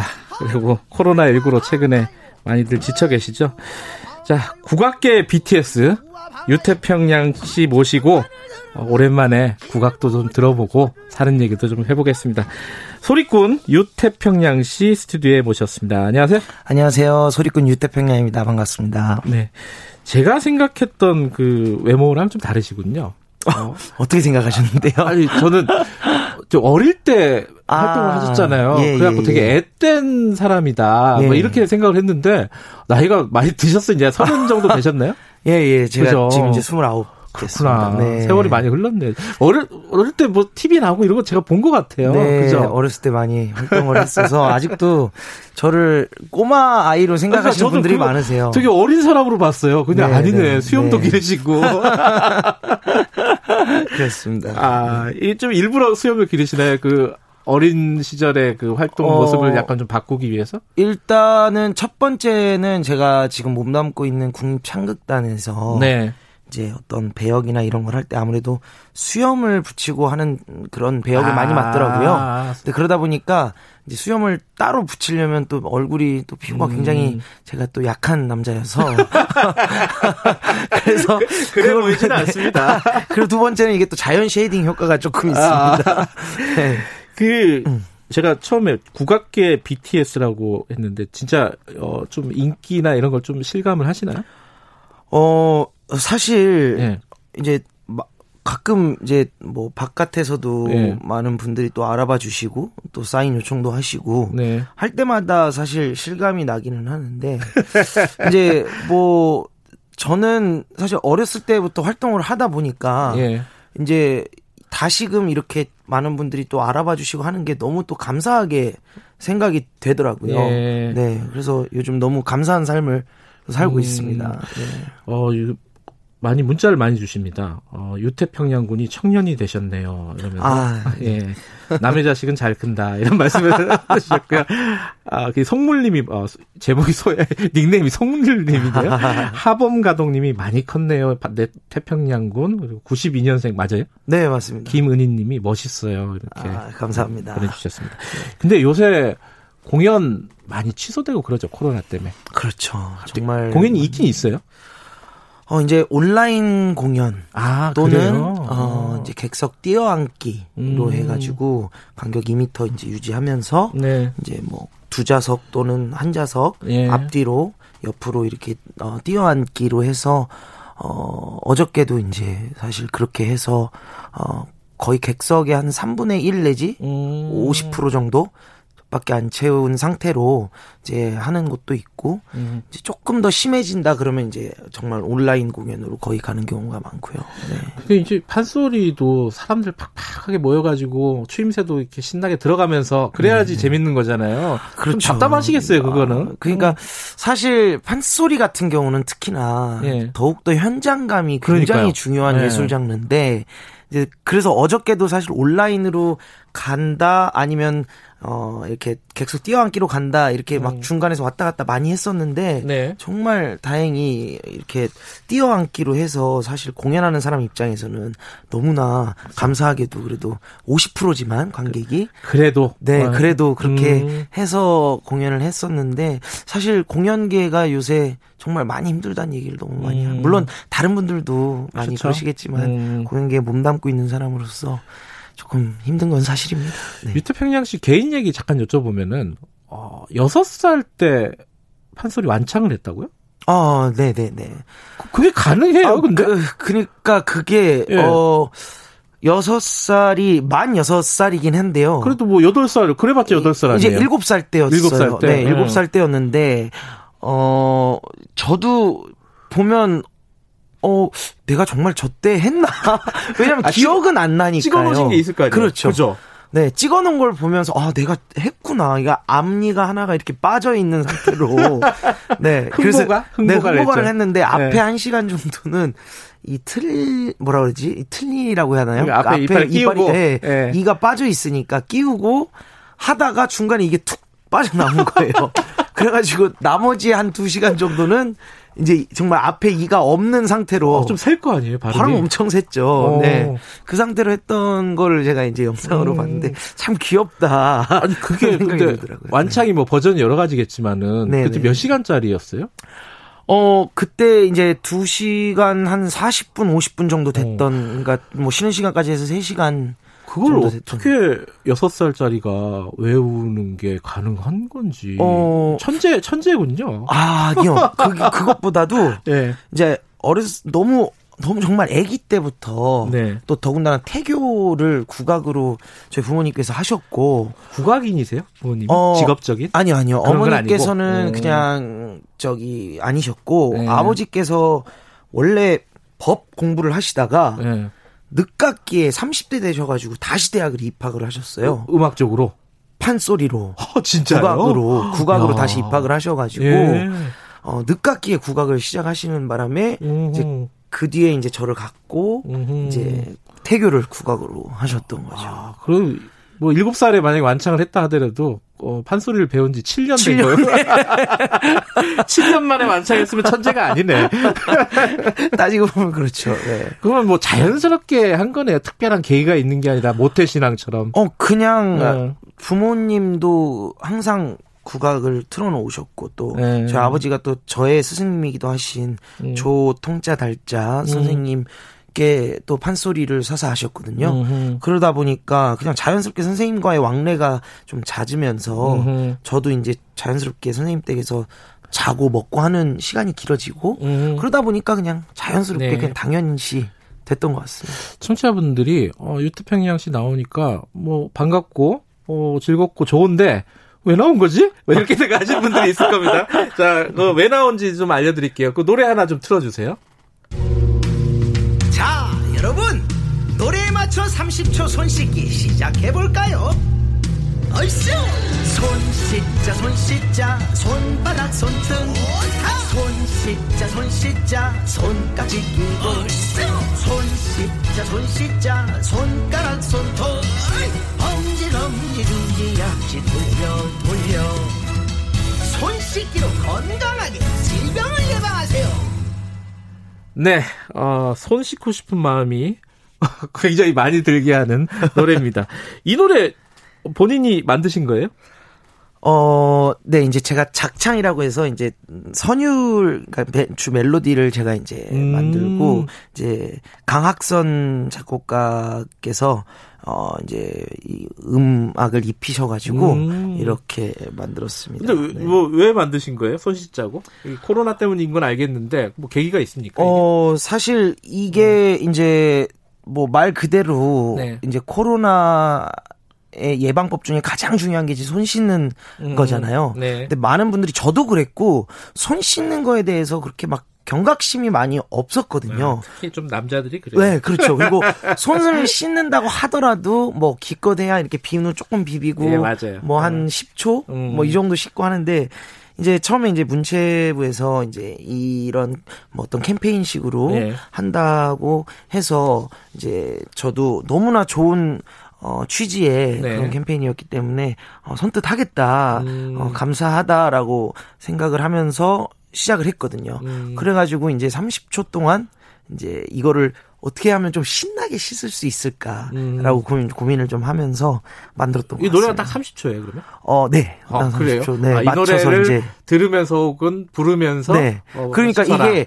아. 그 사실 디스펜서 있잖아요. 예. 그손그 그 거품 거, 나오는 예, 거품 네. 거, 예. 그거를 딱 버튼을 누르면 이 노래가 나와요. 어디에서요? 이제 이게 국공립 뭐 아, 예술 단체나 이런 데에 아~ 이제 지금 보급이 됐다고 제가 알고 있고 아, 그래요? 네, 아, 그래 가지고 예. 이거를 딱 그래서 실제 반응을 보면 예. 이걸 누르면 갑자기 덩덩 이렇게 나오니까 사람들이 누르고 어머 깜짝이야 이렇게 하고 손을 이렇게 들으면서 씻으신다고는 하시더라고요. 네. 네. 아이 신나고 좋네요. 손 씻을 때 좀 심심하지도 않고 30초가 네. 의외로 아무 생각도 안 하고 있으면 길어요, 사실. 그렇죠. 이게 어. 근데 또 되게 좋았던 게또 네.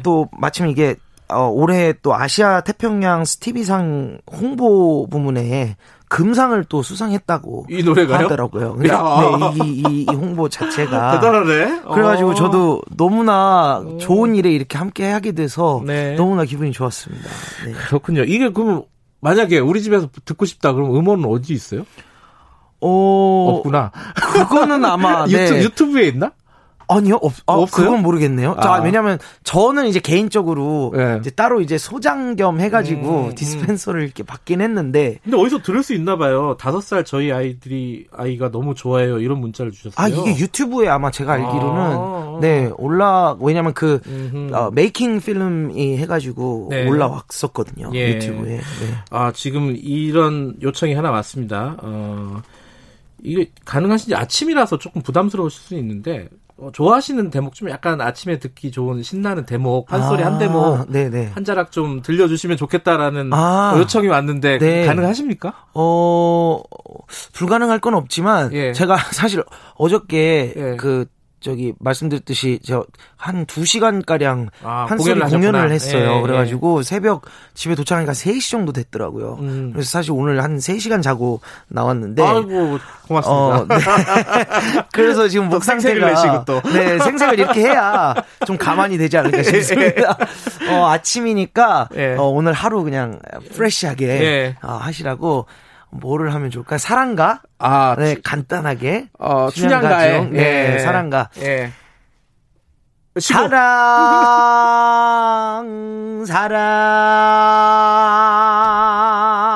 사랑, 내 사랑이야.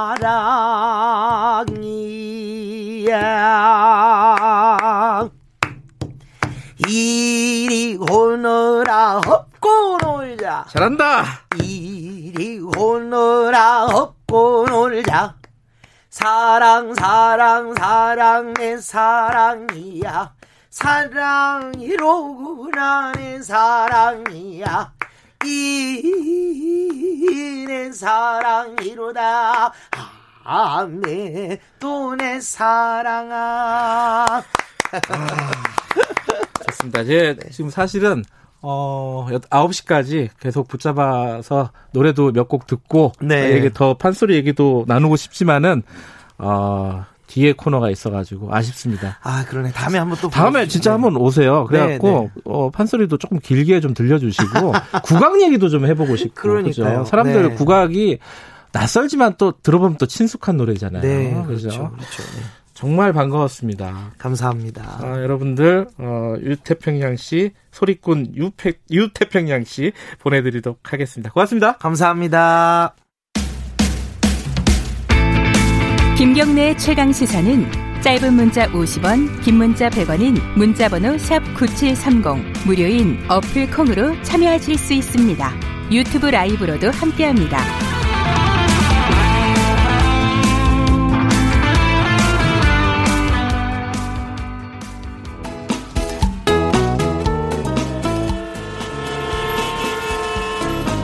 케이스가 연결되었습니다.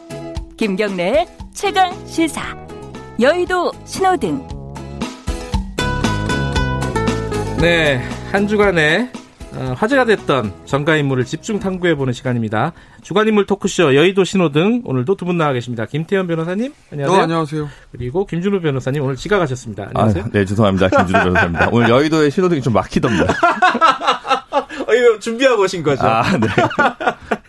아, 저희가 코너가 바뀌었습니다. 원래는 이제 유태평양 씨가 뒤로 가고 이게 앞이었는데, 뭐 어쨌든, 어, 마지막에 이게 정치 얘기 쭉 하고 판소리 듣고 어, 기분 좋게 끝내려고 했더니 또 아. 정치 얘기를 해야 됩니다, 지금. 기분이 좋아지다가 슬슬 나빠지기 시작하는 이. 알겠습니다. 더군다나 오늘 김준호 변호사님 마지막 시간이에요? 네, 어쩌다 보니까 제가 한 두 달반 네. 됐는데, 예. 제 그, 제 법무법인 사정으로 인해서 예. 좀 금요일 날 방송하기가 좀 어려운 조건이 됐습니다. 소문에 의하면은 어 김태현 변호사가 싫어서 그만둔다. 뭐 이런 소문도 있던데. 아 그러면 제가 목요일도 같이 방송을 하는데 그것도 하차해야 되죠. 그거보다는 네. 프로가 싫어서가 아, 오히려 진행자가 싫어서 어, 그만둔다. 그렇죠. 아, 아, 오히려 그게 더 합리적이다. 아, 굉장히 섭섭하군요. 아, 네 가짜 뉴스. 차라리 출연료에 불만을 품고 이렇게 얘기하는 게 낫지. 아, 출연료에 불만을 품고 그거는 네. 사실 KBS 출연료는 불만을 품을 만하죠. 네. 알겠습니다. 오늘 두 분 한 분씩 이제 정치 인들 들고 오셨어요. 먼저 김태현 변호사님 누구고 빨간불입니까 파란불입니까? 추미애 장관. 거기다 하나 더 있어. 피처링 정진웅 부장. 네. 부장 검사님. 네. 네. 너무 좋아하시는 것 같아요, 네. 추미애 장관님은. 네, 추미애 아, 우리 다른 지 몇 주 안 됐는데. 색깔은 무슨 색일까? 아, 뭐, 뭐, 빨간 불이죠. 이렇게. 이렇게 주, 뭐. 거의 뭐, 레드벨벳의 빨간 맛을 불려드려야 되는 상황인 거죠. 네. 김준우 변호사님은? 저는 김태련 원내대표 들고 왔습니다. 어, 파란불인가요? 네, 파란불입니다. 아, 네. 이 얘기를 좀 들어봐야겠네요. 어, 주호영 원내대표는 무슨 불입니까? 참, 참고로, 이번 주에? 주호영 원내대표요? 계속 빨간불이신 것 같은데. 계속 저는. 빨간불이야? 네. 근데 본인이 키는 게 아니라 박, 옆에서 네. 빨간불을 비켜, 비춰주는 것 같아요, 저는. 자, 그러면은 추미애 장관부터 해볼게요. 빨간불. 저번에도 한번 추미애 장관 얘기했잖아요. 그때도 네. 빨간불이었나요? 네, 그러, 그렇게 네. 제가 파란불 할 리가 있었겠습니까? 그러니까 레, 드벨벳의 빨간 맛을 제가 들려드리고 싶다고 하잖아요. 네. 그러니까 이게 그러니까 제가 오늘 이제 시간 없고 우리가 네. 이제 저 심야, 심야 토론이 아니니까 10분 남았습니다. 10분. 심야 토론이 네. 아니니까 추미애 장관이 추진하고 있는 검찰 개혁의 방향 옳다 그러다 얘기는 안 할게요. 음. 그럼 옳다고 전제를 하고 제가 대전제를 깔고 말씀드리는 아, 거예요. 예, 재밌네요. 네, 네. 왜 그러냐면 네. 뭐 검색을 해야 됩니다라고 이제 그 네. 명제도 대전제 그다음에 네. 지금은 그 방향이 맞다고 대전제를 깔고 말씀드리면 네. 방식을 꼭 그렇게 해야 돼요. 너무 거칠다는 거죠. 거칠다. 이게 과연 추미애 장관이 하고 싶은 음. 청와대가 하고 싶은 민주당이 하고 싶은 검찰 개혁 추진하는 도움이 되느냐? 음. 플러스가 되냐? 말 저는 플러스가 전혀 안 된다. 왜? 생각해 보세요. 대통령은 인사권을 가지고 있어요. 어쨌든 네. 인사권 가지고 있습니다. 여당은 180석을 가지고 있어요. 네. 그 얘기는 소리 소문 없이 조용조용 다 처리하려도 처리할 수 있다라는 거죠. 음. 근데 추미애 장관이 처리하는 방식은 너무 거칩니다. 본인은 하루에 한 번씩 언론의 스포트라이트를 받으니까 그걸 즐길지 안, 즐길 수도 있으나 가정입니다. 음. 네. 예? 이게 과연 그 일을 smooth하게 처리에 도움이 되느냐? 그건 아니라는 거죠. 음. 예를 들어서 지금 뭐 이제 뒤에 저 누구죠? 김준호 변호사가 하는, 하는 임대차 3법의 이런 부분들은 네. 임대차 3법 옳다 그래다 이런 부분들이 조용히 처리하려 조용히 처리가 안 되는 부분이 왜 그렇죠. 이해관계자가 너무 많고 모든 국민의 관심사니까. 네. 근데 솔직히 말해보시자고 검찰개혁 관심 있는 사람 몇 명이나 있어요? 없습니다, 별로. 음흠. 모든 국민의 대상이 되는 게 아니에요. 오히려 네. 소수의 몇 사람, 권력자들, 정치인들, 서초동만 또 저희 같은 사람들은 관심 있는 분야지. 음흠. 이런 건 소리 소문 없이 조용조용 처리한 게 맞는데 이렇게 그냥 크게 뭐 반발을 일으키면서 검찰 내분 일으키면서 야당의 저항을 일으키면 하는 방식이 옳으냐. 음. 이게 과연 대통령의 뜻인가? 라는 거 생각해 보면 음. 앞으로도 빵갈 분. 음, 왜, 아, 왠지 제가 설득 그죠. 아니, 느낌인데. 그죠. 네. 아, 이미 다 넘어왔어, 그 사람. 아니, 전 7알은 항상 동의하는데, 네. 3알은 3알이 좀, 예, 뭐냐면, 네. 이번 주 이거 관련 사건이 3개예요. 법무검찰개혁위원회의 음. 그 검찰총장 지시권을, 지휘권을 확 줄이는 예, 권고안. 예, 예. 그 다음 두 번째가 이제 그 한동훈 검사장 압수수색 과정에서 생긴 그 검사 내전. 싸움. 예. 그 다음 검사 내전이군요, 예. 진짜. 그 다음 세 번째가 이제 추미애 장관이 그 국회에서 소설 같은. 아, 소설. 이야기 이야기를 하신다고 이제 표현을 네. 해가지고 이제 소설가 협회에서 어, 들고 일어난 이 세 가지 사건인데. 갑자기 또 생각나네. 네. 예. 근데 사실은 추미애 장관이 직접적으로 책임져야 될 게 있다면 소설 같은 소리 하고 있네라는 얘기를 한 그것뿐이에요. 음. 그러면 뭐 장진웅 부장한테 가서 자 활극을 벌여. 뭐 유심칩을 이번 주에 꼭 압수해야 돼. 이렇게 지시를 내렸을 리 만무하고 음. 법무검찰개혁위원회 저도 그 권고안은 동의하지 않습니다. 그 권고안은 음. 동의하지 않는데 바, 그건 뭐 따로 얘기할 수 있으면 얘기하고 근데 그 세 삼박자 어우러져서 전반적으로 검찰 개혁의 음, 진도를 빼는 데 있어서 네. 좀 핀트가 아, 안 나간 주라는 거에는 아. 동의. 근데 이 세 개가 전부 추미애 프로덕션 작품이냐? 그건 아니지 않냐? 그래서 제가 볼 때는 약간 아. 이렇다고 해서 추미애 장관 빨간불이라고 하기에는 조금 아, 이상하지 않나? 뭐 이런 생각이 드는 거죠. 그러니까 피처링 정진웅 부장도 음. 정진웅 부장이 그 행동을 함에 있어 추 장관한테 미리 보고라고 오더를 받은지 그건 모르겠으나 네. 프로덕션 말씀하셨잖아요. 그렇게까지 디테일하게 그것까지 모르겠으나 네. 어쨌든 그거의 총책임자가 수사지휘한 사람은 장관이기 때문에 네. 그렇기 때문에 그 말씀을 제가 드리는 거죠. 어쨌든 음. 프로덕션 대표니까 프로덕션에 표현하셨으면 대표니까 감독님. 네, 감독님. 네. 네. 검찰 그 개혁위에서 나온 권고안에서는 뭐 법무부에서는 심사숙고하겠다는 형태 정도로 멘트가 나간 걸로 아는데 네. 그거는 이제 저도 이제 분권화라는 방향 네. 그리고 뭐 그런 거는 동의할 수도 있다고 봐요. 근데 음. 이제 구체적인 안이 고검은 사실은 어 시민사회나 학계에서는 폐지하자는 의견도 많거든요. 그러니까 음. 분권의 방식이랑 형태가 어떻게 해야 되느냐에 대해서는 아직 사실 시민사회나 진보적 학계에서도 완전한 컨센서스 합의가 음. 없습니다. 네. 근데 이, 근데 지금 이 상황에서 오해가 사더라도 좋은 게 있다면 할 수 있는데 그럴 때일수록 더 예각화된 안으로 사실은 좀 갖고 와야 음. 되거든요. 근데 그에 비해서 법무검찰 개혁이 저도 그, 그 안에 개혁위원들 몇몇 존경하는 분들도 많이 계십니다만 예. 이번 안은 조금 성숙되지 숙고되지 않은 안이었다. 이 얘기는 어 재미없으니까 여기까지 네. 하고 네. 그거 하나 여쭤볼게요. 소설 쓰신 애 있잖아요. 네. 요걸 가지고 네. 어, 일부에서는, 아니, 그 아들 얘기 먼저 꺼낸 게 누구냐. 네. 뭐, 그렇고, 추미애 장관이 뭘 그렇게 잘못했냐. 이런 네. 얘기도 있어요. 어떻게 네. 생각하세요? 어, 아들 얘기 진실 전 뭔지 몰라요? 그렇죠. 그건 아무도 모르죠, 지금. 예. 뭐 엄마 입장에서 본인의 업무와 상관없는 아들 얘기를 꺼내면 예. 기분이 나쁠 수는 있어요. 예. 엄마 부모 입장에서 네. 가족은 건드리지 말라고 하잖아요. 보통 그렇게 많이 그건 얘기하죠. 이해는 합니다. 네. 다만 그래도 거기가 국회의 자리고 음. 본인도 국회의원을 오래 하셨던 사람이라면 장관이 사실 의원들의 질문에 대해서 그런 식으로 표현하는 거, 그런 조롱하는 거는 태도는 아닌 거죠. 오히려 음. 의원님 그거는 내 업무와 상관없는 얘기니까 그걸 묻지 마세요라고 논리적으로 저렇게 많은 거 아니겠어요? 거꾸로 추미애 장관이 법사위 야당 의원인데 당시에 여당 소속 장관이 나와서 그렇게 하면 뭐라 그랬을까? 추미애 장관은 이 추미애 장관이 질의를 했더니 음. 그 당시에 이제 여당 장관이 소설 쓰시네 그러면 음. 그냥 계셨을까라는 거 생각해 보면 음. 답 나오는 거 아니에요? 뭐, 알겠습니다. 추미애 장관은 계속 본인이 의원이라는 그 아이덴티티가 더 센것 아, 같아요. 그러니까, 그러니까 지난번에 그 민주당 초선과의 연찬에서도 그렇고 아. 계속 이 톤앤 매너가 좀 문제가 되는 것 같습니다. 맞아요. 그러니까 저는 아. 진짜 궁금한 거예요. 청와대가 추미애 장관을 어떻게 보고 있을까라는 거. 음. 좀.